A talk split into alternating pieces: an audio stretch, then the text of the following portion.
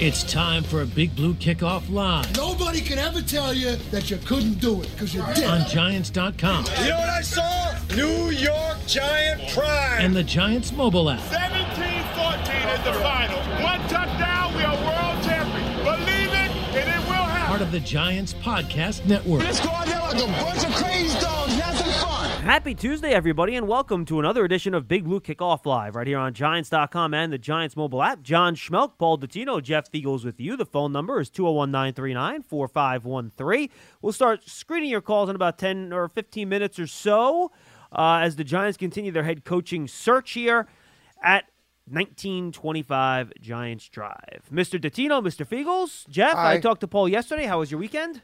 Uh, it was great watching those football games. That's uh, that was pretty impressive. I will tell you that. So I had a good weekend. Uh, good to hear both of your voices. Glad to be on today, guys. You know, how appropriate is it, too, that Jeff would enjoy the weekend so much when special teams was such Oh, yeah. a key factor in the games? My God, yeah, right. I mean, uh, yeah, big plays. That's uh, something that you look for in those types of games that will take you to the promised land, and that's surely happened uh, for the 49ers. And uh, you know, I don't know if you guys heard this or not, but Robbie Gould reached out to Lawrence Tynes before the game and asked him about conditions and how to kick there. so evidently he listened to him because it worked. Um, and just what a great game to play in. And I tell you, I we know we've been there, and that game was chilly.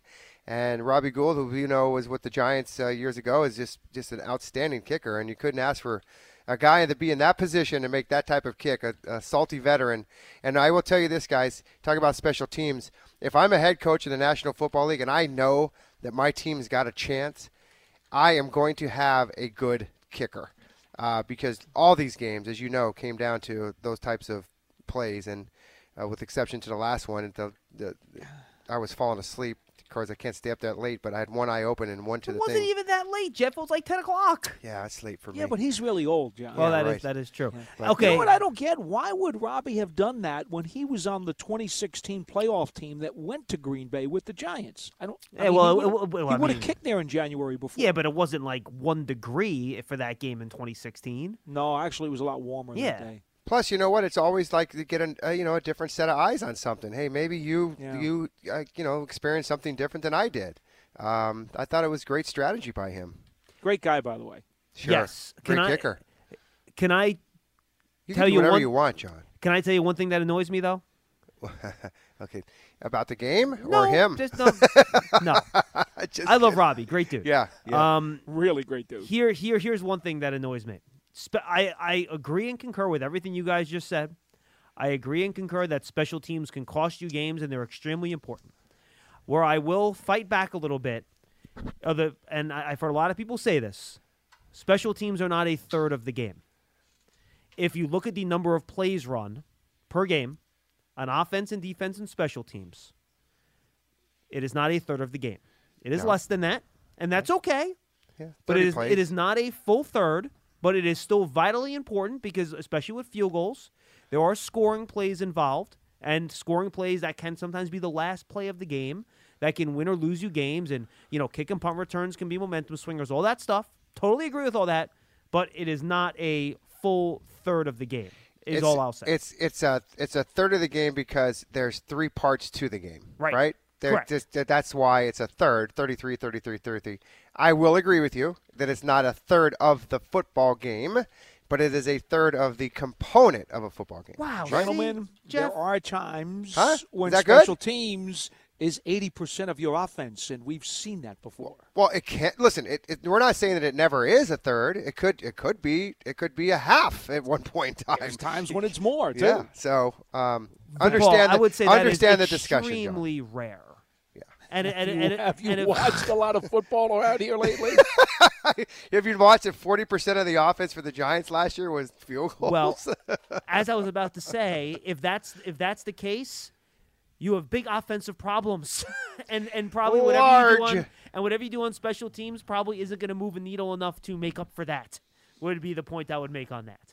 Fair. Anyway, okay, uh, Jeff, I expected. It. I'm very proud of our ability to come to an agreement on that because I think both of us were correct, and I believe we're very fair on that. I, well, I do believe that if you really wanted to take it further, it could be some good discussionary points in there. But I understand the theory. Yes, and I understand where you're coming from as well. All right, cool. All right, let's get to the Giants coaching search, guys. Uh, the Giants announced their interview with Dan Quinn yesterday here at uh, the uh, training center. So that's another guy, and it's the second guy because Leslie Frazier was one. He has head coaching experience that has head coaching experience. Obviously, five years with the Falcons. He finished around right, right around 500 in his five years there. Got to that one Super Bowl. We know about the blown lead, but he still had his team with a you know 28 to three lead against Tom Brady and the Patriots in the Super Bowl. So you know, to me, if you're someone that's looking for the guy that you have confidence in to run a team and run an organization. I feel like of the guys that have been talked to so far, given the success Quinn had as a has, has had as a head coach, this would probably be the guy that that faction of fans would probably favor. And while Quinn did a great job with the Cowboys defensively this year, I don't think I'm necessarily hiring him for the X's and O's. I'm hiring him because I like the job he did running a team and an organization in Atlanta, getting them to a Super Bowl. Or at least that's how I look at it. Do you guys look at it the same way? Go, Paul. Well, I talked to John yesterday, so I thought I'd let you go first. Oh, that's okay. Well, I, I feel like this. Um, I agree with you. I agree um, because he's got experience, and I would rather have somebody with experience. However, I would rather try to fix something that is extremely broke um, with an offensive minded coach with experience. Now, which one does that have? I mean, you, you can just do the math, right?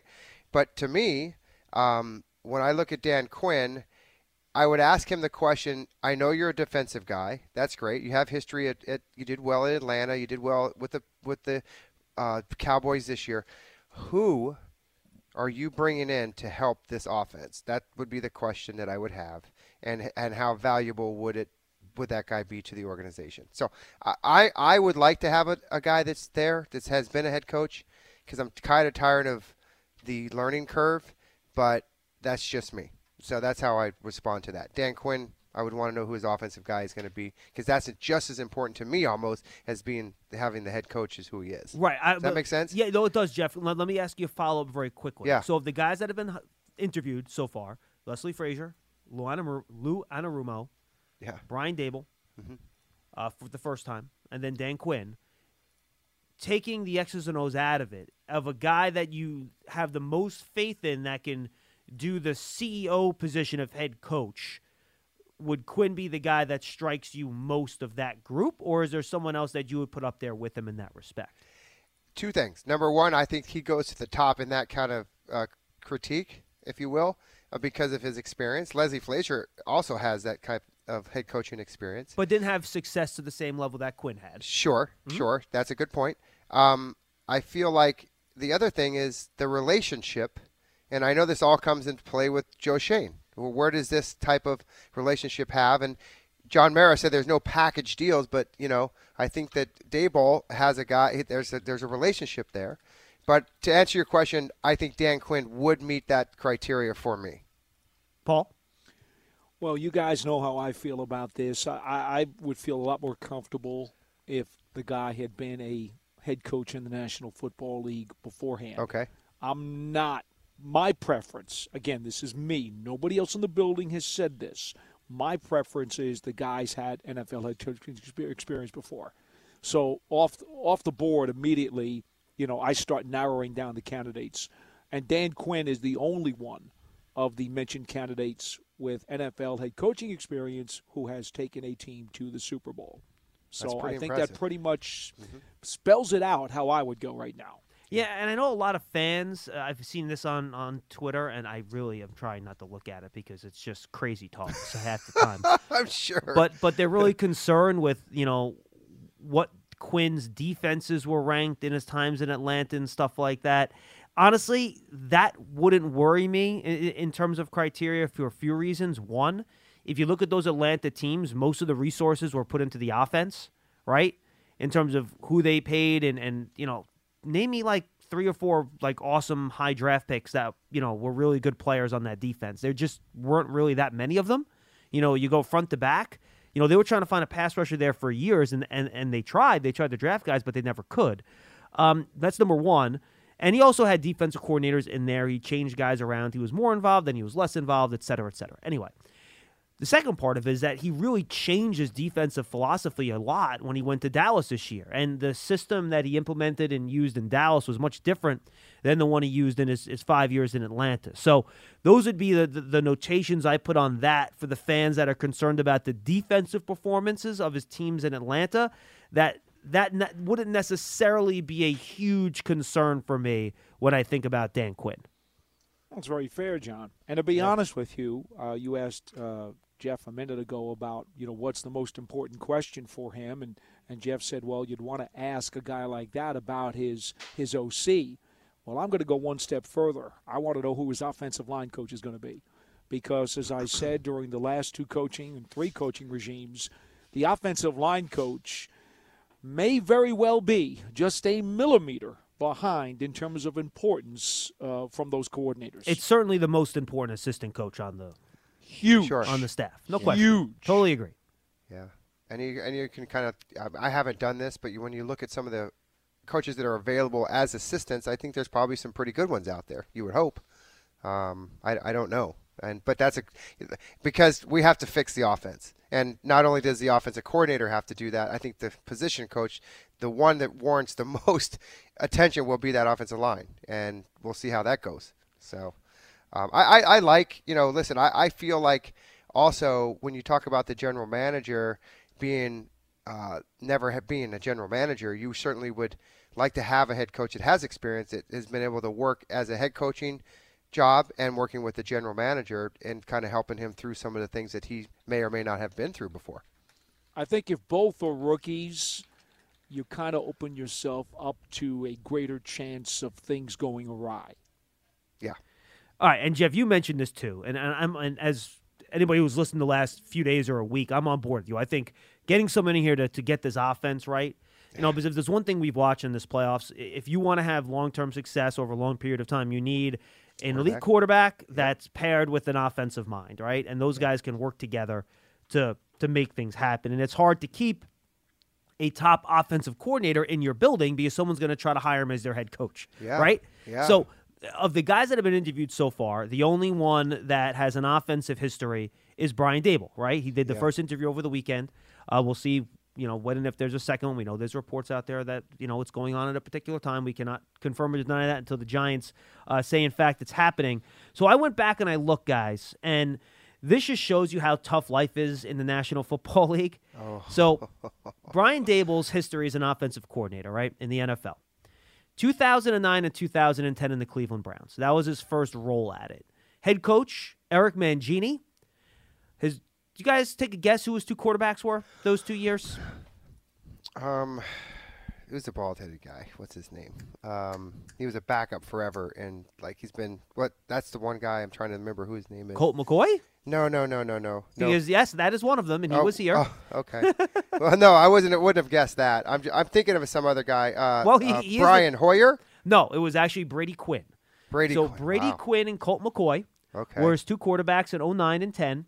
Shockingly, that didn't work out very well. so Eric Mangini was out after two years, and Brian Daboll obviously was out with him. Again, you're limited by your quarterback situation. 2011, he hooked up with the Miami Dolphins. He was the offensive coordinator under Tony Sparano, who got fired midseason, and Todd Bowles took over for him. His three quarterbacks that year, and you know when I list three, it probably wasn't a great year. Uh, Kellen Moore, Chad Henne, and J.P. Losman. J.P. Losman. Good Wow, luck okay. with that. Then he went to the Chiefs in 2012.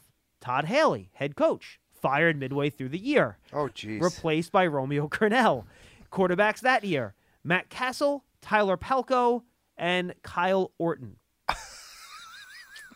I didn't even bother looking up the offensive rankings those years because I frankly just didn't think it would be relevant. Tyler Palko. So it just shows you for a guy that now is, you know, one of the coveted offensive minds out there, you know, for those first 4 years, he caught three different staffs that were fired, because of the quarterback situations. Let's be honest. I mean, that's why Sure. those they had struggles.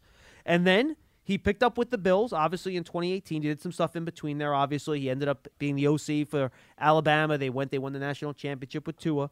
Um, then he went to the Bills. In 2018, that was Josh Allen's rookie year. They had the 30th ranked offense, 31st passing offense, 9th rushing offense. 2019, they improved to 24th, 26th in pass, 8th in run. Then in 2020, Josh Allen takes his huge jump, right? That's when he, you know, becomes the yep. Pro Bowl, you know, superstar all pro quarterback he is today. 40 touchdowns or whatever. It all was, that right? Just stuff. crazy. Yeah. Tied for second overall offense, This is- and this is yards per game. Third in passing yards per game, 20th in rush. And then this year, they were fifth overall on offense, sixth rushing the ball. A lot of that has to do with Josh Allen, by the way, and him running the ball, and ninth passing the football. So, needless to say, the offense is, is oftentimes married to the quality of, of the quarterback play you have. So, uh, and his success in Buffalo was was very much linked to Josh Allen taking that step and becoming that star quarterback. So, you know, I, I we had this conversation a little bit yesterday when Stas called up Jeff. I'd like to get your take on it, figuring out like where the Daboll greatness begins, where the Allen greatness begins, how it is them working together. Obviously, he gets a ton of credit for developing Allen to the point where he made that jump in his third year. Just how do you view that whole progression there with Daboll and the Bills with Josh Allen? I, I view it as a guy that you know he was part of the actually to take honestly look at Joe Schoen and and Brian Daboll they were both part of the process of bringing in their quarterback and so now you look at how they ascended in three years um, I would say that that has you know when you look at what's going on here um, you know and again we've talked about this, guys. This is not that I'm saying that the Giants don't want Daniel Jones or they're going to continue to keep whatever. New eyes, okay?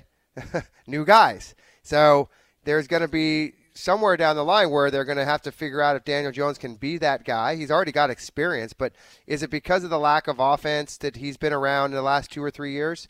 I would say yes. So maybe there's a, a chance that he can ascend Daniel Jones this upcoming season where they get a chance to say, hey, maybe this guy is the guy. But if not, I think that they're going to have to try to find that quarterback because that ultimately, John, as you mentioned, when you look at the playoffs and how we watched the games this last weekend, you have got to have a quarterback to win in the National Football League and one that plays at a high level. I don't mean just a good one. They got, they got to be really good, okay? Because the other teams are going to have really good quarterbacks also.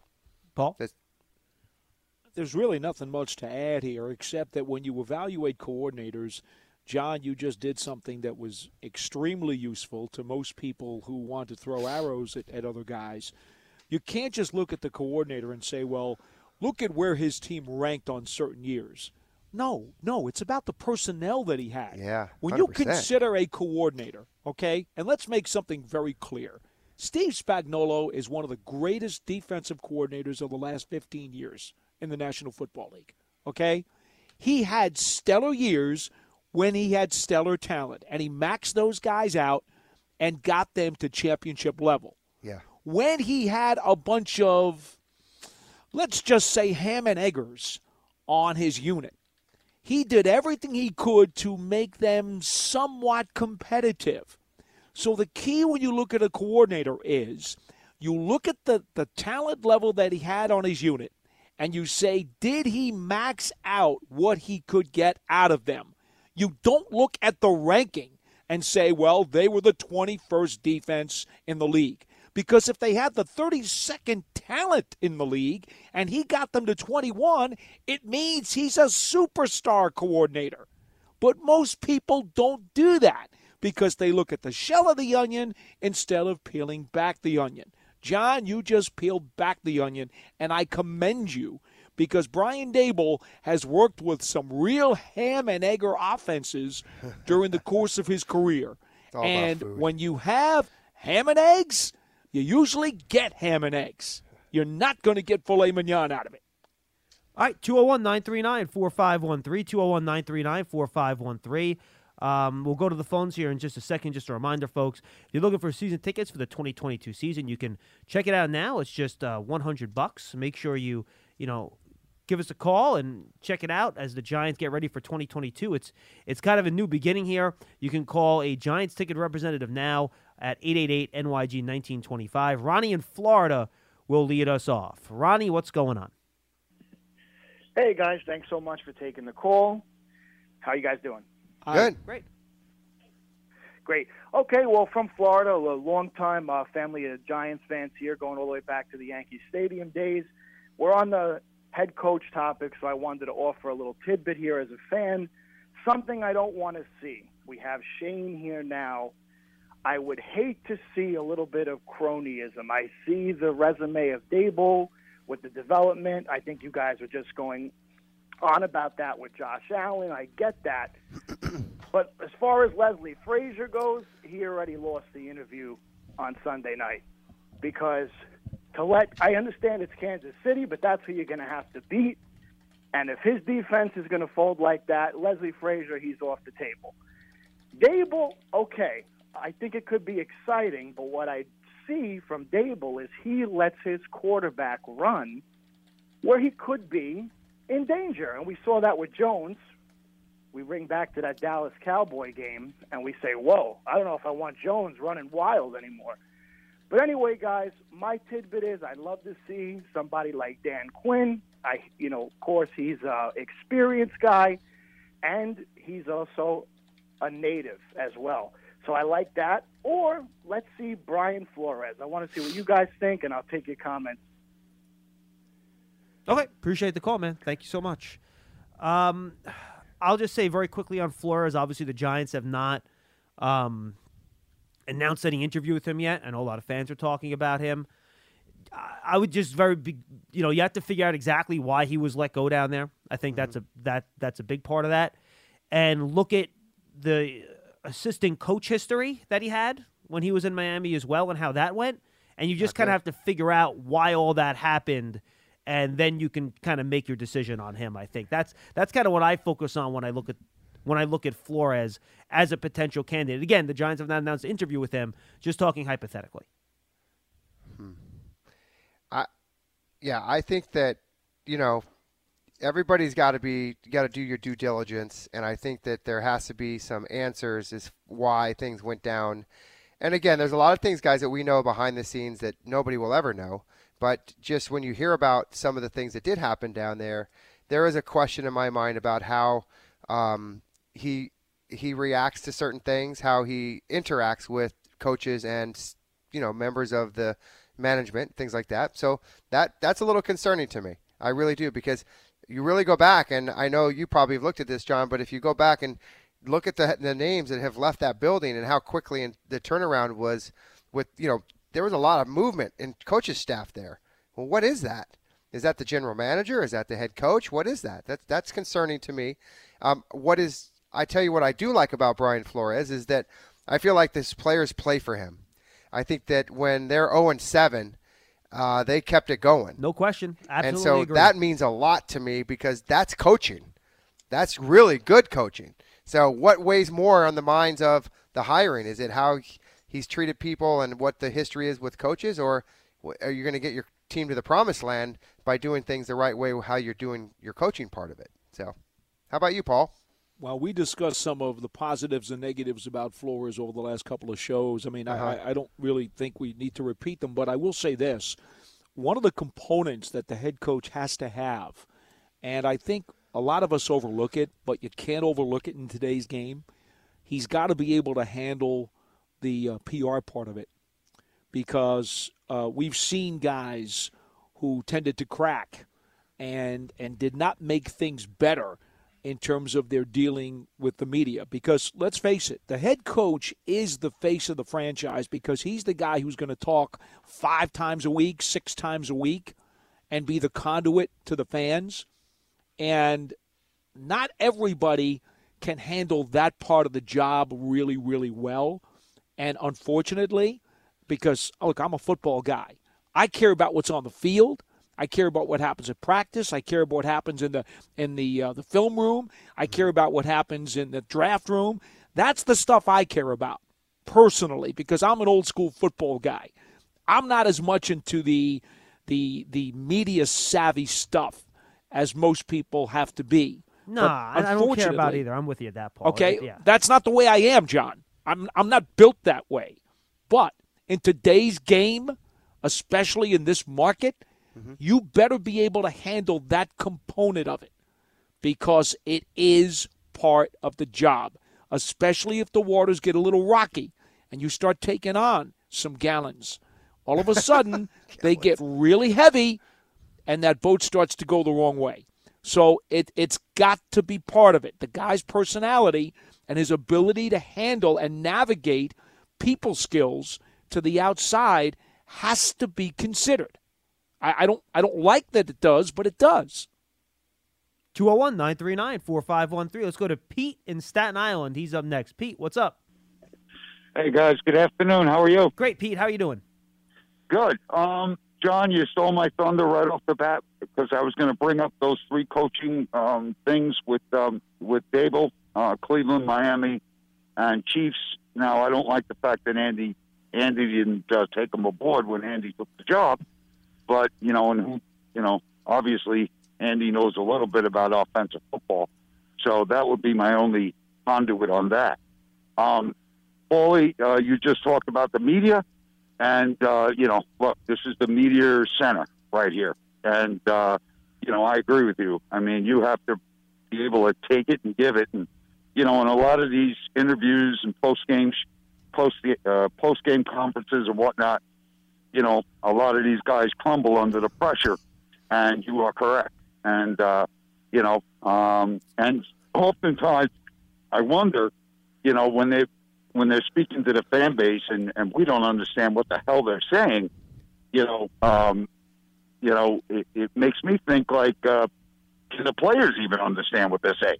You know, so uh, you know if they're communicating it correctly, you know. But anyway, my my call isn't about that. Really, it's it's it's more to be a, like a little bit of a devil's advocate, you know, as far as let's say a Quinn.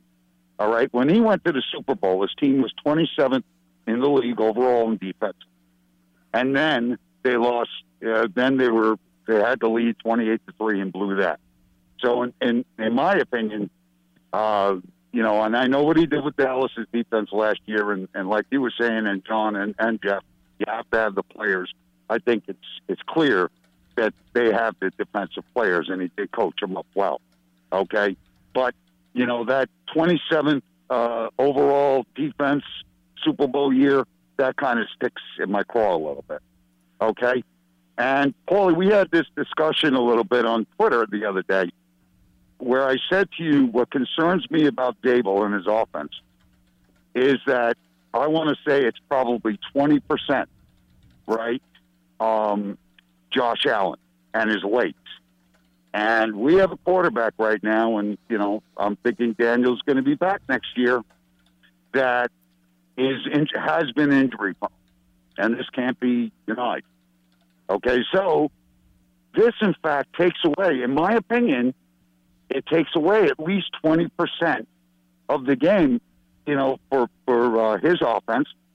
And to me, that's that's a little kind of you you you're on a tightrope now, because I'm not saying that that Jones is is Josh Allen, right? Um, not because we don't, quite frankly, we don't know what he is yet. But if he uses that kind of offense, and you take away twenty percent of that offense or twenty five percent of that offense, that's that's an awful lot to take away. Now, An to be fair, lot. what did I respond to you? Yes. Oh, What was my response? That you what you said was that uh, you know naturally he would have to uh, uh, you know offset his game plan or change change the way he does things. No, no. The, the response was he also did not have Saquon Barkley in Buffalo.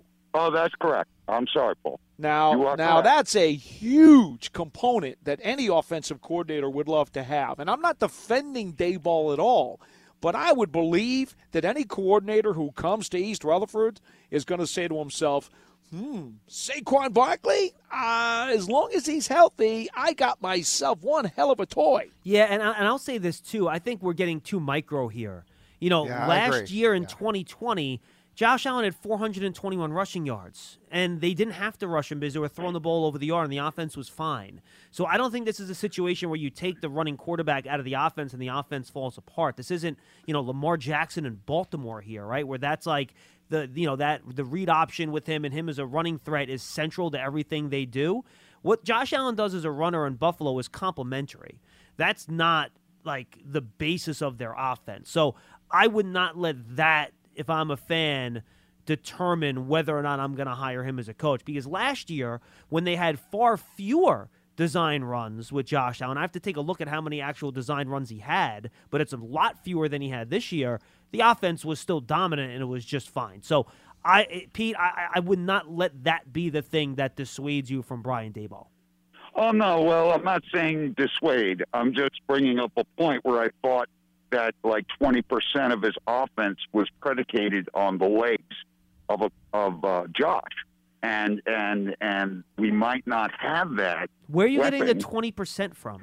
Well, I'm just I'm just thinking that it's around that because No. I've watched a number of I've watched a number of their games, and every time I watch their games, Josh is either he's out of the pocket running or or doing an RPO or something like that. I'm just surmising, John. I'm, I'm you know I might be off five five percent, eight percent, but it's something in that range.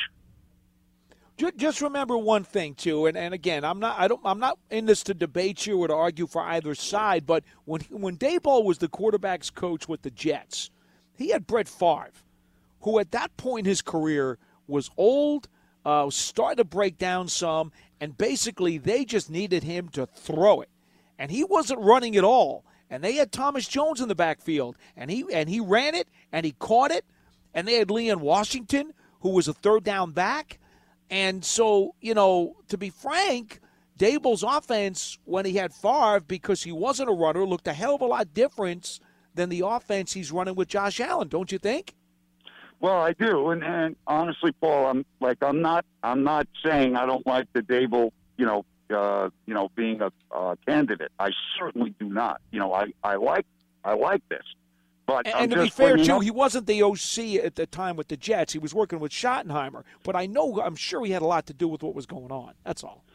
Yeah, and you know what? Like I said, I'm I'm not saying it's a it would be a bad hire, and, and you know if in fact we go that direction, I'm just uh, bringing up a point that um, and I'm sure he's going to adapt to the personnel that he has. That's that's quite obvious, you know. But uh, you know, listen, um, I'm glad you took the call. I'm glad I got my point across. I'm glad you guys answered. I love you guys. You know I do.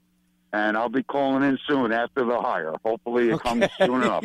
Awesome. Be well, guys. Appreciate the call. Take it easy. Just to give you an idea, I just Yeah. looked it up.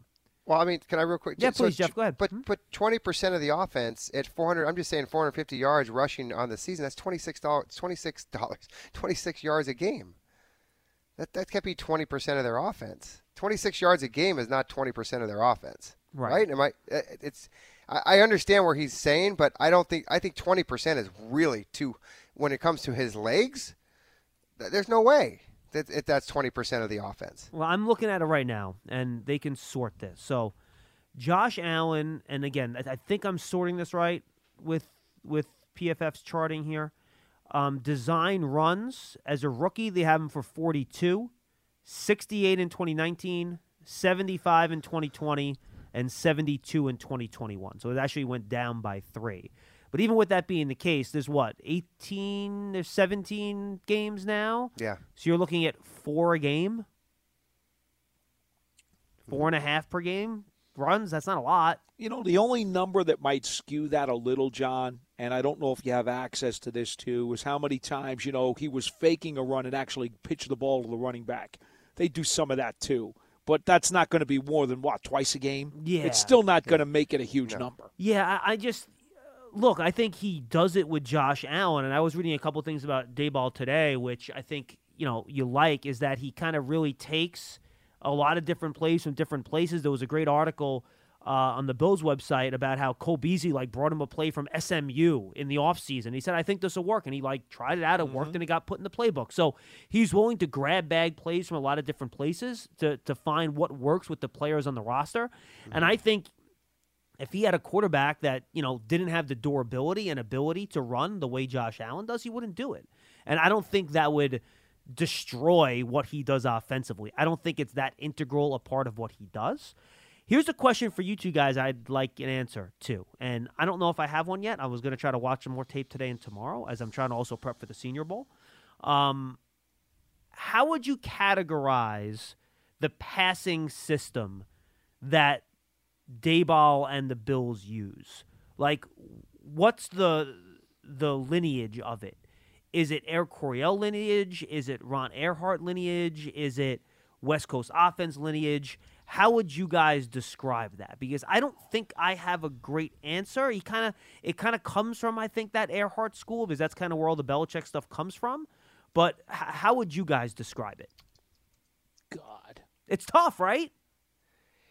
Yeah, I, I mean, I, I, I describe it as big plays. I, I mean, I forever see on Sports Center every weekend that Diggs is catching some sort of a big time pass play from from uh, Josh Allen. Now, I, I will say this: I don't think it's a West. I don't think it's a West Coast No. Shanahan. No, style. I don't. I would not that. go there. I don't Right. think it's a dink and dunk kind of just like a you know. I don't think it's that. Um, God, a lot of play action. A lot of play action. I think that's really predicated on. Uh, you know, I don't know, think they have a great running game, but I know that they use it a lot um, well, he uses a lot of motion too. to get matchups. And he probably got that from him with his time in Alabama, right? I would think, Paul. I would think that's probably part of it. I mean, I, I did a Bills Jets game earlier this year for, for Bills radio, and, you know, uh, they exploded that day. It was like their best offensive output. They just absolutely destroyed Gang Green. And I saw all kinds of things. I mean, the, the flat passes, the deep stuff, the, the corner routes, the stuff over the middle. There was nothing there that was just like solely identifiable to a particular kind of offense. They had such a mixture of things. And I was saying to myself, wow, you know, why is this like the best game of the year? I know the Jets weren't particularly very good, but I was thinking to myself, if they can replicate this going through the second half of the season, they're probably going to the Super Bowl because they looked unstoppable. They did a little of everything. I mean, you talk about putting a lot of spices into that sauce on the stove. Holy smokes. They were sixth in the league in pass attempts of 20 or more yards, tied with the Packers with 85. Uh, that's one interesting thing there. Uh, let me try to find a couple other ones here that I think might interest people. Um, I'm looking for play action rate, if I can find that very quickly. Um, play action pass percentage, there it is. In terms of play action last year, the Bill, or this year rather, I should say, uh, the Bills ranked uh, the top, the third highest in the league. Jeff, you were right about that. Thirty-three percent of their pass plays were play action, which is the third highest rate. So those are just a couple of, of the important metrics that that that teams kind of look at that I think are interesting. Can I add something there? Yeah, please. What do you got? So when you're talking about uh, Pete, the last caller, about the running game and actually how and and what Paul had said about mixing in. If you have an offense that he was saying didn't include a Saquon Barkley, imagine having a healthy Saquon Barkley in a healthy running game. How much would that would uh, benefit your play action game if that's so called what your offense likes to be a part of? If you have a heck of a running game, so No doubt. that to me, I think if I'm Brian Daboll and I've got number 26 on my team and I'm the head coach, I'm going to incorporate that into my game planning every single week. I mean, look at Singletary. He's not even a fraction of what Saquon Barkley Yeah. is talent wise, Yeah. right? Yeah. And and look I what like they him. were able to do with that. I mean, man, it's pretty good. 201 939 4513. Let's go back to the phones. Uh, Joe in Pennsylvania is up next. Hey, Joe. Joe Pa? Hi, guys. Uh, I did hear Jeff said he, he wanted to go offensive coordinator. Hey, Joe, Joe, Joe, Joe, your phone, we could barely hear you. Um, do me a favor. I, I literally cannot hear what you're saying. I think we just lost him. All right, yeah. You we- got me now or no? Nah, Joe, it sounds really bad. We could barely hear you, Sounds man. like you're sick, Joe. Yeah.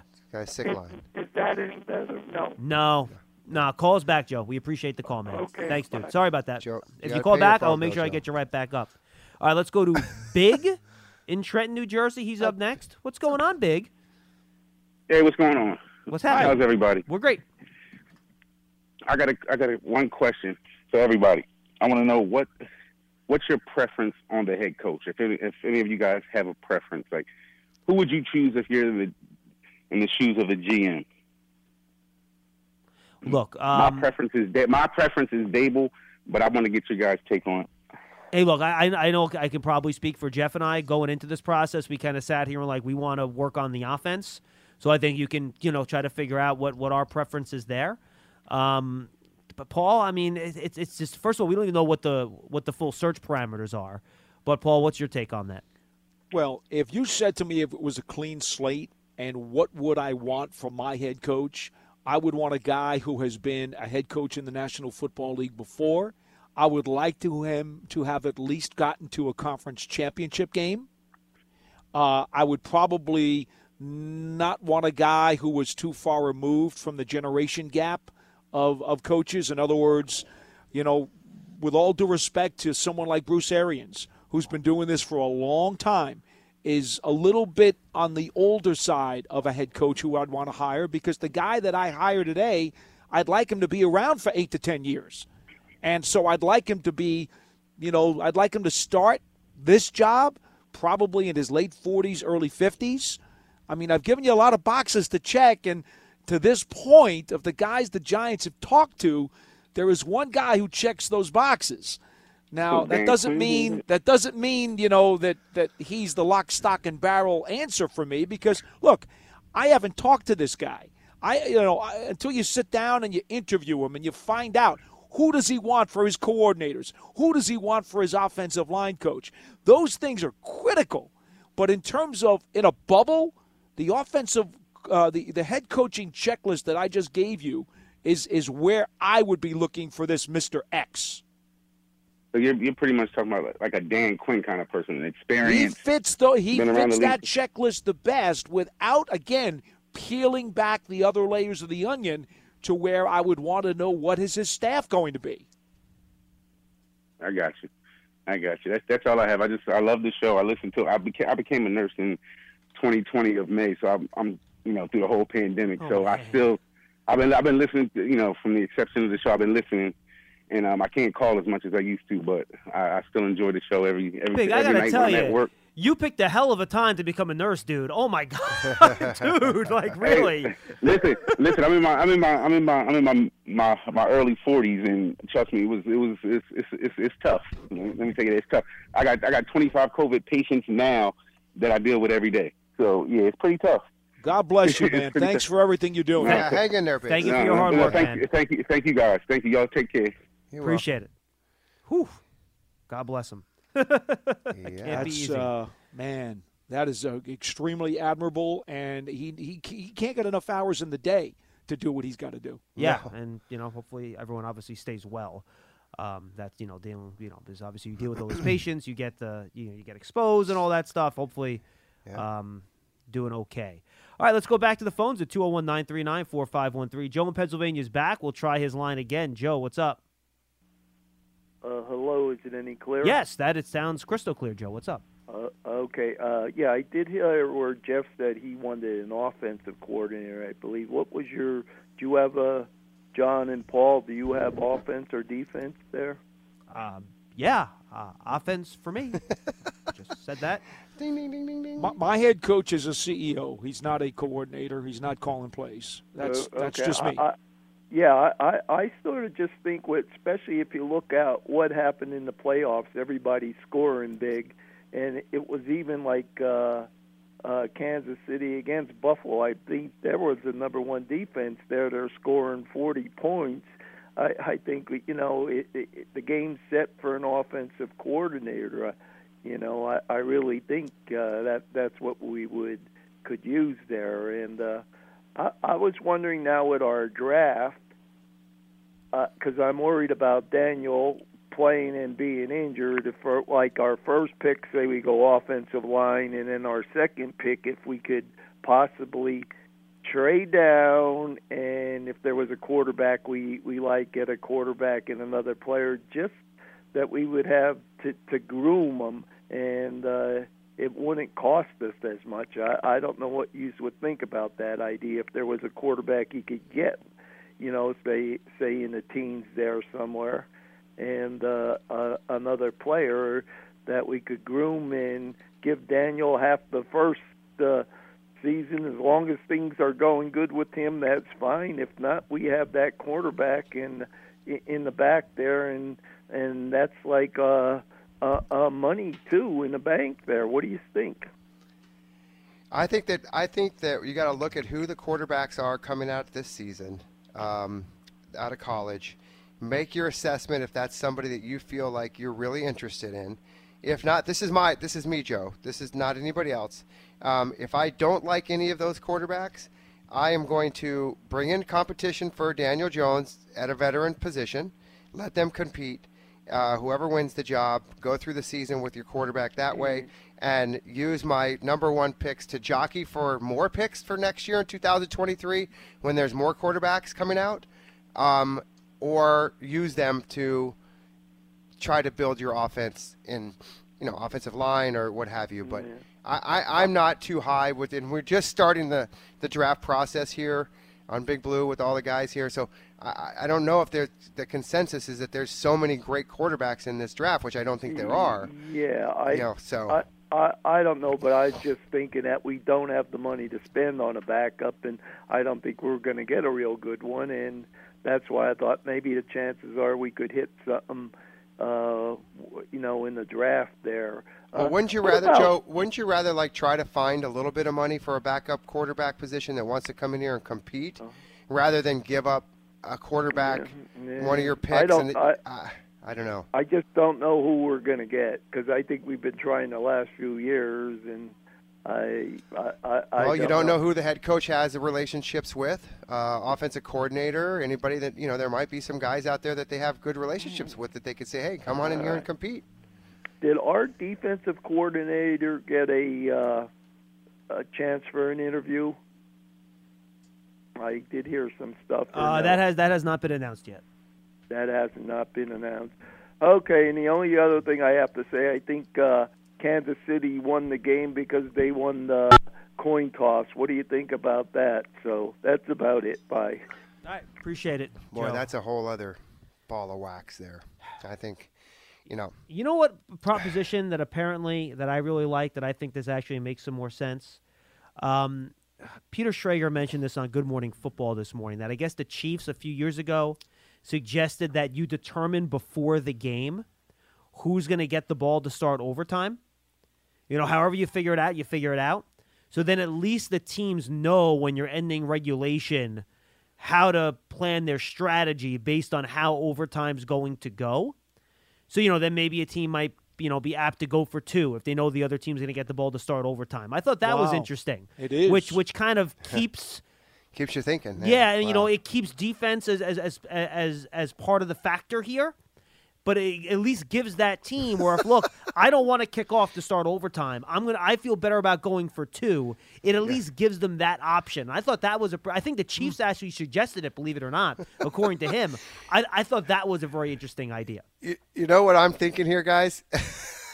you got the you got the coin toss at the beginning of the game. Okay, yeah, we, we elect to defer. That's how. Okay, guys, here we go. Now this is the overtime. It's like a gender reveal.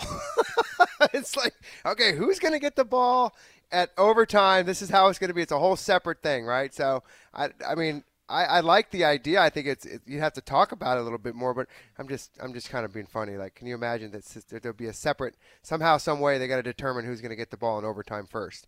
Some way, you know. I don't know. You see, the problem here, guys, and, and the sudden death overtime, which, you know, the greatest game ever played back in 1958 with the Giants and the Colts, I mean, that was cool in those days, but here's the problem. You start overtime, the team gets the coin toss, right? All the rules have been designed to help the offense and the passing game. Everything this league has done is designed to help teams score points. So it's not a 50 50 proposition anymore. And then on top of that, you got these robo kickers who can hit them from 60. So, in truth, if you have sudden death overtime today, it is not nearly as fair as sudden death overtime was 30, 40, 50 years ago. Because the team that wins the toss and gets the ball first absolutely has a better chance, in my mind, because of the way the game is morphed and the strength of these kickers. They've got a much better chance of, of scoring points and getting on the board to beat you. Yeah. I mean, listen. I, I think that You with me, Jeff? Well, I, I, I am with you there. I think that absolutely because you know even if they do score a field goal, then the defense stops the other team, they win. You know, so they get a first chance at. I, I, I don't know. This is I'm split down the middle on this. I, I'm playing both sides of defense. I like the fact that if you can't stop the other team, you lose. Okay, that's a tough way to do it. But I also feel like, you know, I think each team should get a chance to, uh, you know, if the other team scores a touchdown, you got to do it. You got to, you know, I mean, that's not easy right? I mean, it's not easy just if the other team scores, you can say, okay, guys, we got to score a touchdown. Let's just smash them. It's not that easy. Um, and in fact, there's a lot more pressure on them to do that because if not, they're going to lose the game. I just think it's just it's hard. It's really hard. It's a hard out, isn't it? I mean, God, they, the, the Bills they never got a chance after all that they did, and they lose the coin toss. And I mean, I don't know. What do you think, John? I, I, I know you guys have thought about this, but I think it's it's hard to decide, in my opinion. I don't like the college rules. Because No, I, I think, hope we never I go to think that. kind of takes you know Terrible. It's just red zone offense. Like like like that. Terrible. th- that doesn't interest me. I do think. I think I've heard. I, I like the idea where again you know who gets the ball first, um, and then you uh, you know adjust your strategy accordingly. Another interesting concept I've seen is that the team gets to decide, and this is kind of really you know off the beaten path. You know, a team gets to either decide where the ball is, you know, placed to start or what team has the ball, and then the other team picks the other one. So that kind of puts strategy into it. Like, well, where are you going to give them the ball based on who has it? So there, are- look, I, I just don't think. I think at this point, I'm with Paul. I think you have to give both teams a chance to to have the ball in some way, shape, or form. I think you have to. I mean, maybe maybe you take out the first possession field goals. You know, you can't kick a field goal in the first possession. Well, You look, they to- already solved that part though, right? Because if you kick a field goal, the other team still gets the ball. Yeah. So yeah. that that part's already solved. I guess so. Okay. Yeah, so many discussionary points. Um, I just would like to see. I honestly, I I would like to see the other team have a chance um, because it's just it's just so like anticlimactic when it happened the other night. Like boom, it's over. That's it. Go home. And could you guys? I haven't talked to you since the game. Did you see the look on Josh Allen's face when there was 13 seconds left? All his all his teammates were jumping around for joy. He was sitting on the bench with that blank stare on his face, going, He knew. "Oh my God, guys, you better calm down." You know who's over on the other sideline? Uh, it's not over. And remember this: I was thinking of this the other day when, when I was watching that game. In 2003, Paul, you'll remember this. 2003 against the Dallas Cowboys. We went up with 11 seconds left in the game. I sure do. We kicked the ball out of bounds. Mhm. They got the ball at the 40. They threw one pass. Nick Folk, 56 yard field goal. That's right. Game over. 11 seconds. It's never over till it's over. Again, robo kickers now. You know, And even robo that- that- kickers, guys listen, that was a long time ago. defense, and then all of a sudden the robo kicker kicker nails you. I know, I know. But Hey guys, I I- I know we're kind of running out of time. John, did you want to get another call in here before? Because there's one point I wanted to make with you fellas, and I was hoping we could we could get it in before the show. I have two calls on the line, so how about I get through these guys pretty quick, and then All right. we will get to your point, okay? Yep, yep. Let's go to Peter in Florida. He's up next. Peter, what's going on, man? Hey guys, how you doing? I'll be quick for you. Um, so, a couple quick things, and then I had a question for you guys. Sure. First thing, I really like the uh, Joe Schoen hire. I'm kind of excited because he's got the uh, college slash pro experience with the, you know, analyzing guys. So uh, I wonder what's going to happen to Chris Pettit, but uh, it's kind of refreshing that we have a new new set of eyes that wasn't in the building that's kind of going to revamp this from the get. Uh, also, I guess the guy that I'm hoping for for a head coach, I really like Leslie Frazier.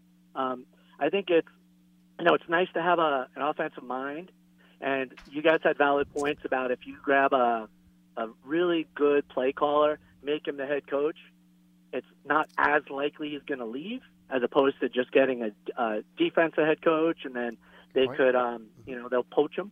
So valid, valid. But I love Les- Leslie Frazier because he's got that um, head coaching experience, and I think that, in my eyes, trumps the dynamic play caller that you can kind of upgrade to the head coach spot. Um, so that's just my my two cents for what that's worth. The question I had for you guys, I know the uh, Senior is coming up. Uh, one, are, are all of you guys going, or is it just John? And then I had a follow up question. I think Senior Bowl is just going to be me. That's what it looks like right Oh, now, but we'll see. So being that you know I haven't been excited for Giants football in quite a while, and this weekend kind of triggered my emotions to start listening to the to the, the shows and NFL again.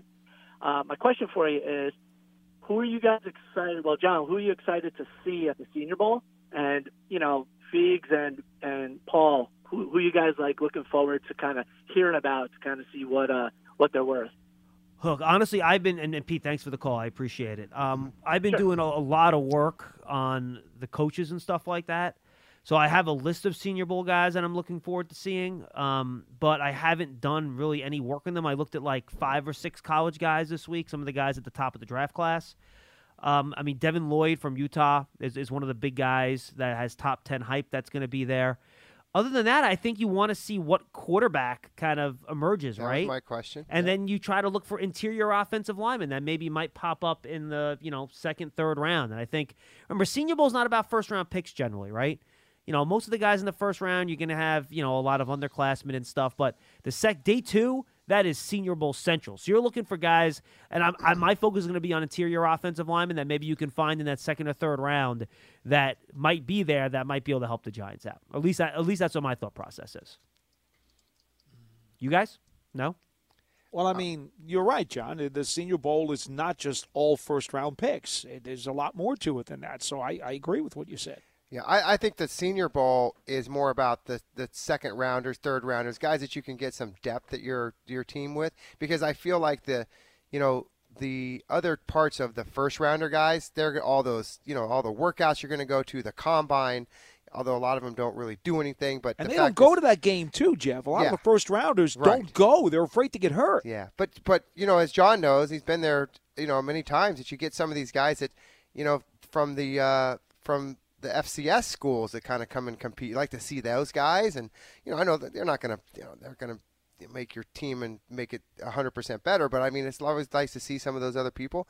To me, I, I'm. I told you this. Even I was hoping a chance to go there or not, or whatever it is. But I'm, I would watch the offensive linemen and the defensive linemen. I would be there because I feel like those are kind of needs on both sides of the football that the Giants need. And then also, obviously, you would see a lot of the quarterbacks because, you know, once those guys go all to the individual drills, they come and do the team stuff, and that's when you can really see the quarterbacks. So, um, great competition down there when you look at it, and and luckily you can watch it on TV, which is a good thing. 201 939 4513. Donnie in Queens will wrap us up today. Donnie. Donnie. Yeah, hey, hey, hey, guys, I'll make it quick for you. Um, I kind of agree with both sides of this coaching hire. I want an experienced guy, but I also want a uh, offensive guy. So I'm I'm surprised that we haven't heard anything confirmed with Doug Pederson um, getting an interview. I, I don't even know if I've heard him anywhere. I think maybe Chicago he might have interviewed for. Jacksonville, this is a I think, who- too. I think Jacksonville, Donnie, I think, maybe. Yeah, this is a guy who won our division what three, four years ago. You know, who, who knows the division well. I understand there might be some bad blood over the, the final game of last season, but it, I'm really surprised he's not a candidate. And then just on the overtime rule, I always thought this would be a good thing. The team that gets the ball first, if they score a touchdown, they have to go for two. If they get it, the game is over. If not, the other team gets the ball, they can kick the extra point for the win. Uh, if it goes to field goals, you kind of just stick with the same rules they have now, where you know after the two field goals, it becomes a, a sudden death rule. So yeah, I, know you like that. I think that's a good one. Got some. That's got some. Yeah, because it just adds a little bit different. Um, and I know you guys are trying to wrap the show up, so I'll, I'll hop off the line. But Good yeah, point. If, if any of you guys have any information on Doug Pederson and maybe why he's not being uh, interviewed, I'll, I'll hang up and listen. Thank you, Donnie. Actually, I don't know why Doug Pederson hasn't been mentioned. To I be saw honest, him on the you. Bears list, John. No, but I mean, I, I don't know why he wouldn't be in the mix for the Giants. I don't know Oh, what the I- thinking is. there. I have no idea. Don't know. From the terms of an offensive guy, I mean, obviously it's pretty pretty impressive what they what he did offensively. Um, you know, play caller, play creations, things like that. It's Philly special. You know, so I don't And- know. That's a good question. And of course, Pederson is from the from the West Coast school. Yes, hundred percent. Yeah. Mm-hmm. Mhm. Um, But hey, sometimes you know there is bad blood. you never know, yeah, man. I would doubt that would have anything I'm just saying with it just to be funny about it. You know, I mean, whatever. It is. Hey. Uh, he is a good coach, though. He's a good coach. So, Guys, Paul, what was speaking your of this point? Coach thing, and Yep. this is the point, and it actually builds off of this whole coach question, and why I don't put much stock in this thing about you got to have an offensive-minded head coach because you're afraid the guy's going to get poached. I don't put much in that, and the reason is simple. For example, the Buffalo Bills, Brian Daboll, hot offensive coordinator. He's there for four years. Yeah, yeah. No, no, no, no, no, no, no, no. Time out. Time out. What? Go ahead. They were the tw- 30th ranked offense in 2018 and the 24th ranked offense in 2019. Right. So of course you're not going to try to poach him after two bad years. Oh, uh, uh, all right. I'm throwing his name out there just as an example because uh, off the top of my head, I don't have one to give you. How about Eric Bieniemy? Okay. That guy's been rumored now for what three, four years. People have been saying At he should be three. in the head coaching search. But again, not not a play caller. I know. I'm trying to give you uh, Mr. X. Okay. No, but Paul, that's my point. There is no Mr. X. No, no. Here, OCs you know, no. coached. My, philo- my what I'm going to explain to you is appropriate. It Okay. doesn't have to do Sure. with a particular I'm guy. I'm sorry. Go ahead. Go ahead. I'm sorry. Mr. X is the offensive coordinator, okay? Mm-hmm. Chances are Mr. X, even if he has one good year, he's not going to get calls to be a head coach after just having one good season with a, with a team. Even Daboll's had a couple of good seasons with Josh No, Allen. That's fair. Okay? So what happens is you you hire the guy to be a really good OC. He, you're going to have him for at least two years. I don't know if you'll have him longer than that, but you'll have him for at least two years. He'll be working with that quarterback who has a quarterback's coach. And you know what happens after that OC? If he goes somewhere else as a head coach, your quarterback's coach is the line of symmetry who becomes your next offensive coordinator. And then you have him for at least another two years. So now you've already extended it. You've got four years in the same system. If your team is any good and your head coach stays and your quarterback is good and you guys win, you'll probably have the guy for at least four, you know, uh, two people who are symmetrical in the system for a minimum of four years. Well, you can have the same system, no question, but there's no guarantee that second guy is going to be as good as your first guy. But if he's already the quarterback's coach for a couple years and you promote him to OC because he's supposed to be good, then what's the loss? I don't I don't care if the OC leaves. But but Paul, you're assuming that the quarterback coach is good. But that's your whole point. You're telling me that you're afraid. You're giving me a, a phobia that oh, if the OC coach is good, he's going to get he's to get plucked. He'll get pilfered. I'm saying who cares? Doesn't matter to me. My good quarterbacks coach, No, but who's been working with the QB, the he'll be the next guy. is good. And if he's not, then it doesn't matter because he's going to get canned anyway. So neither one of us are going to have a guy. What's the problem? No, I'm always going to have my guy because I have my head coach. Here's the thing. Here's the thing. Yeah, but, but you may not. If your OC is really bad and your offense is really bad, your head coach may not last two years either. Look, No, you the think the Bills care? Brian Daboll's been in that position before. Right. Do you think you think Daboll? You think the Bills care if Daboll leaves?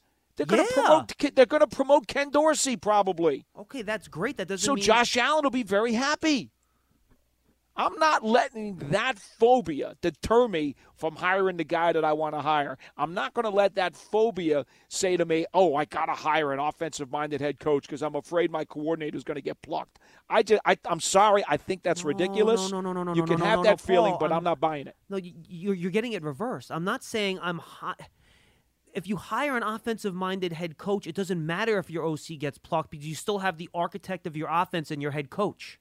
Right.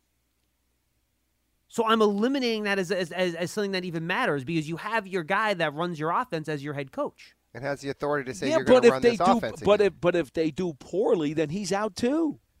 So we No, but the but Paul, the whole point, Paul, I'm hiring a guy that I know knows how to run a good offense. Of course, if he's not good at that, you're going to flush him out. But my point is that you have a much better chance of finding a. Let me put it this way: if there's an offensive coordinator you know is really good, right, and you hire him to be your head coach, right, you have a high level of confidence that that guy knows how to run an offense because you've seen him do it before. Right. Correct. Mm-hmm. Okay. Now that guy's your head. Now that guy's your head coach. You have to go hire an, or you hire anyone as your head coach. Now you have to go hire an offensive coordinator. Well, you're not going to be able to take somebody that's a good offensive coordinator on another team and install him as your offensive coordinator because guys don't make lateral moves. So you're going to have to go and find some position coach that you don't know if he's a good offensive coordinator and bring him in. So you're taking a chance on that side of the ball because you're bringing in somebody that hasn't necessarily done the job before.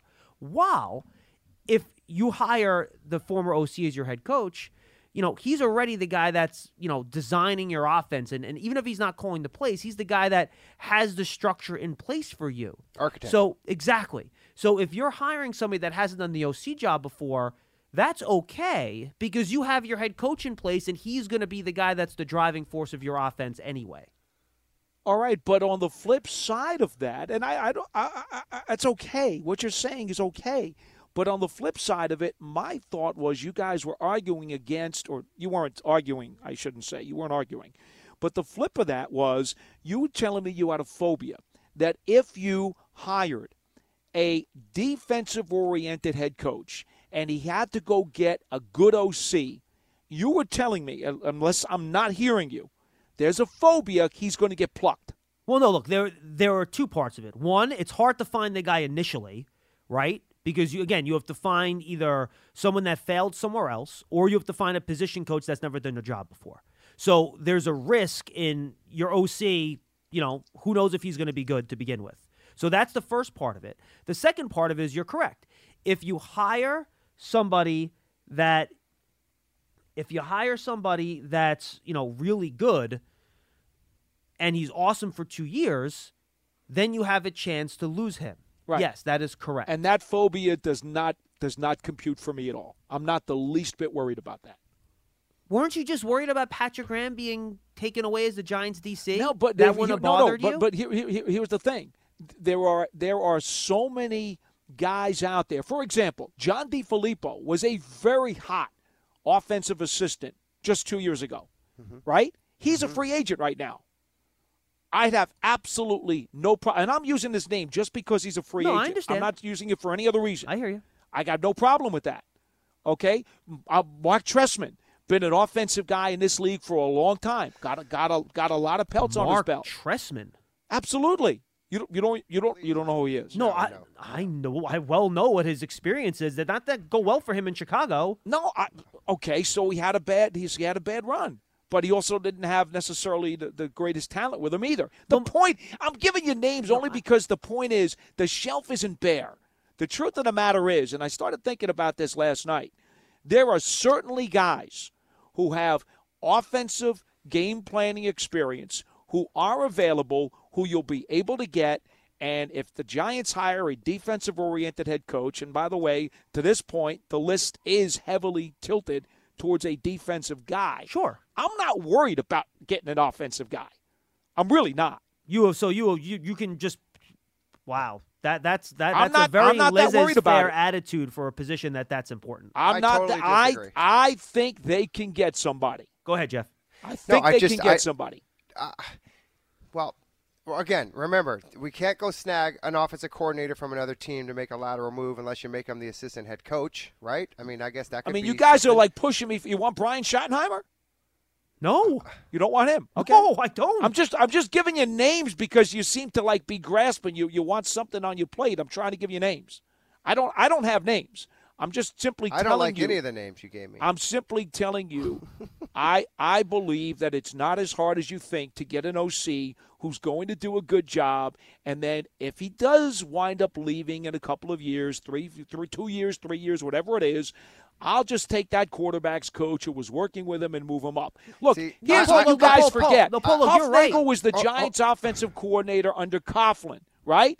Coughlin wound up deciding he was going to change him out. And who was the quarterback's coach? Kevin Gilbride. He promoted Gilbride to OC, and the Giants went on for years doing fine. It can happen. No, Paul, look, it, it can happen. It's not a, And- a phobia is not going to not going to put a barrier up for me. It's No, just not. And look, you can find, and if, if if all you're looking for is adequate, I can fine. Okay, that's great. I'm aiming for more than that. Gilbride was a hell of a lot more than adequate. Paul, he was also a former head coach. He's someone that, you know, revolutionized that entire offense and got a head coaching job as an offensive coordinator and then lost that job and just wasn't rehired as a head coach. If he didn't have that prior experience as being hired as a head coach and then being let go, he probably wouldn't have lasted for the Giants all those years either. Yeah, but see, the point of the matter is here is that just because we don't have a pool of these next offensive coordinators on the tip of our tongues doesn't mean there aren't guys out there. No, there And- are, but they're all risks. They're all bigger risks, risks, because than I- the guy that I that I would try to hire. Go ahead, Jeff. I'm sorry. Well, no, ex- I, I'm, I'm. Listen, I, I, I just feel like I'm not. I, I'm not ready for another risk. I mean, this team Is, needs is to Dirk win. Koetter a risk? He's been in this league how many years? Is he is he I- a risk? I- yes, he's a risk. he is. Yeah. You you his resume means nothing to you. That's His a to- he's a total risk. No, I'm what I what I need is I need I don't want I don't want a retread. I don't want somebody like that. I don't. I, I really don't. Well, well, that and that's okay. You don't you don't have to want I- you I don't need have to want someone who has need- coordinator experience. You don't have to do that. I, am just giving you names of guys who have had experience. Who I you know what I wouldn't mind talking to them. No, but Paul, and again, tho- those guys, like, they'll, look, is Dirk Koetter going to do a professional job as your offensive coordinator? Sure, but is he going to like be like super innovative and do all sorts of cool stuff that I think moves your offense forward? I don't know the answer to that. Yeah, nobody does. Look at the Jacksonville Jaguars. Just they just hired McAdoo. Okay, he's been out of it for a while. They brought him. Uh, the back. Panthers, the Panthers. Or Panthers, excuse Panthers me. did, so yeah. I mean, there's a there's a prime situation of them going and kind of going back to somebody that had success with the Giants. Remember, they they had a pretty good offense when he was running that that show. At Well, there you go. See, So they, they they found somebody they, who they, they think did. can do the job. Uh, And- okay, I, No, and, I, and I don't think it's a matter of if can they go find somebody. Yes, they can. Of course they can, It's, yes. it's this is a matter of preference, and I think that John and I are agreeing. At least I I'm saying to myself is that. I can have two birds. I can kill two birds with one stone. I can have a head coach here with an offensive minded, that has been an offensive coordinator that will be very heavily involved in how to run an offense, and then be able to have to pick another guy that maybe hasn't been an offensive coordinator to work collectively together. And maybe Brian Daboll, he does call the plays on game day and has a passing coordinator, a running coordinator, whatever. But I feel more confident in that because I have, I know what Brian Daboll has done today. Would you like David Culley? There's a good name for you. Guy was a hell of an, uh, an offensive assistant. Didn't work out as a head coach, but a hell of an assistant. You don't think he'd be willing to take an OC job right now? Sure, he would. Sure, he would. I just I don't think know he enough would. about would- him. and he's kind of new, right? Yeah, yeah. He's kind of a little more nouveau. He's done a, Kansas City, Buffalo, Ravens. He's done some nouveau things. He's pretty creative. He's never called plays. Yeah, but he's been on the offensive side of the ball, and he's been a senior. He's been an No, assistant Paul, head coach, a senior offensive assistant. How do you know he can't do it? No, but that's I don't know. He was And the passing game do coordinator for the. Ravens. How could how, how could he not call plays? Right? They, You they all can call plays. Yes, I we all know they can do it. The question is the level of risk. And again, you're right. If they hire Dan Quinn as their head coach, is he going to be able to find an offensive coordinator that's called plays in this league and has some track record of success? Yes, he he's going to be able to find that guy. And John, question don't you about it. believe, oh like we talked about this at the beginning of the show, that don't you believe that was one of the bigger questions that you, that the management asked Dan Quinn Oh, about who no who, que- who is your absolutely. offensive guy going to be? Because that's important. It's exactly the conversation that we're having right now. They You're probably had it for four hours. We Right. are. And Paul, we are. there's no question. If they hire again any of these defensive or CEO head coaches, whoever you want to talk about, if they hire them, will you be able to find an offensive coordinator out there that you know at one point was regarded very well and has called plays in this league and has been an offensive coordinator before? Yeah, you could find that guy. Of course you can. There's a bunch of those guys out there. You mentioned a few of them. No question about it. But the question is, Jeff and I want to maximize your return on that position so much that we want to do that as the head coach. So you never lose him. You have him in place. If you think he's great at that, you put him in place. Now, the Giants could finish this hiring process and say, well, all the guys we've talked to, we don't see the next Kyle Shanahan, right? We don't see the next Sean McVay, whatever, whatever name you want to throw out there, right? Sure. We don't see that guy. So we don't want to make that hire. We're not going to bring in a, a guy that we don't think is a difference maker just just just so. And I totally get that too. That's fine. I'm not in in, in the interview process. I don't know what the decision making process is for these guys. But I think the only difference in our conversation here, we agree that if you hire a defensive guy, you can find one of those you know guys that have done it before that'll do a fine job. Sure, absolutely. But it's more of I think a priority for Jeff and I to maximize that part of the hiring process. Jeff, do- right? Is I- that I'm fair? right with you. I'm right with you. And and, Yeah. John, and Paul, I'm not totally like disagreeing with you. This is just my preference. Oh, and I'm Yeah, not me too. disagreeing with you guys either. I'm not saying you're wrong. Please, please this isn't a understand right that. or There's wrong no right or wrong here. Yeah. There's no right or wrong. Hindsight is always the clear vision of perfection. There's no question about that. So there's no right or wrong here. You guys have your preference and you're fine to have it, and I have my preference and I'm fine to have it. I'm simply saying to you guys that I could not be convinced to go to your side of the aisle on this one only because I can't see that poaching deal being a huge barrier for me. That's all. Okay, it doesn't mean that No, anybody's that's fair. wrong. And again, it's, it's it's all about preference, right? And I think that's No question. right, hundred percent. Some people like mustard on hamburgers. Real Other people for like me, ketchup. and I, this would be It's my last. okay. What what I like about Brian Daboll as far as what he can bring to the table, I'll give you a scenario. It's almost I, I, I like the sexiness of this. I like the way that that car looks sitting in the parking lot. Brad, I I like it. I've seen it run. It runs fast. It's it it does a lot of really great things that I don't have right now. And I'm hoping that maybe, you know, the engine can be spruced up a little bit. Number 8, 26. You know, some of the some of the receivers. I mean, that excites me.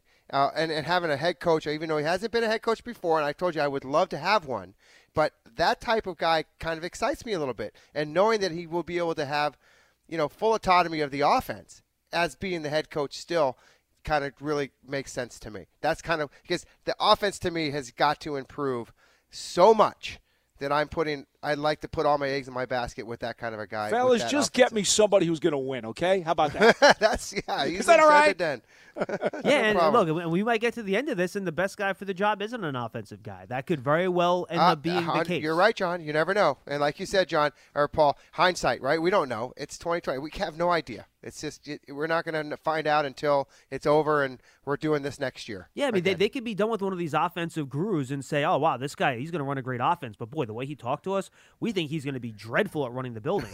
like, you don't hire that guy then, Yeah. right? Yeah. You know, you don't, that, that, that isn't the only box you're looking to check. You need to check the other box first. It's just a matter of what you prioritize. Anyway, okay. You guys good? You want to wrap?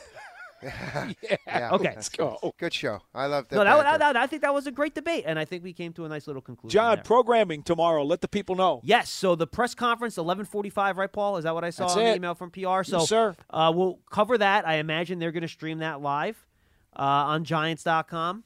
Yes, and it's the already Giants been mobile app. announced. Oh, so there you go. So after that is done and all the after stuff is done, we will then have Big Blue Kickoff live.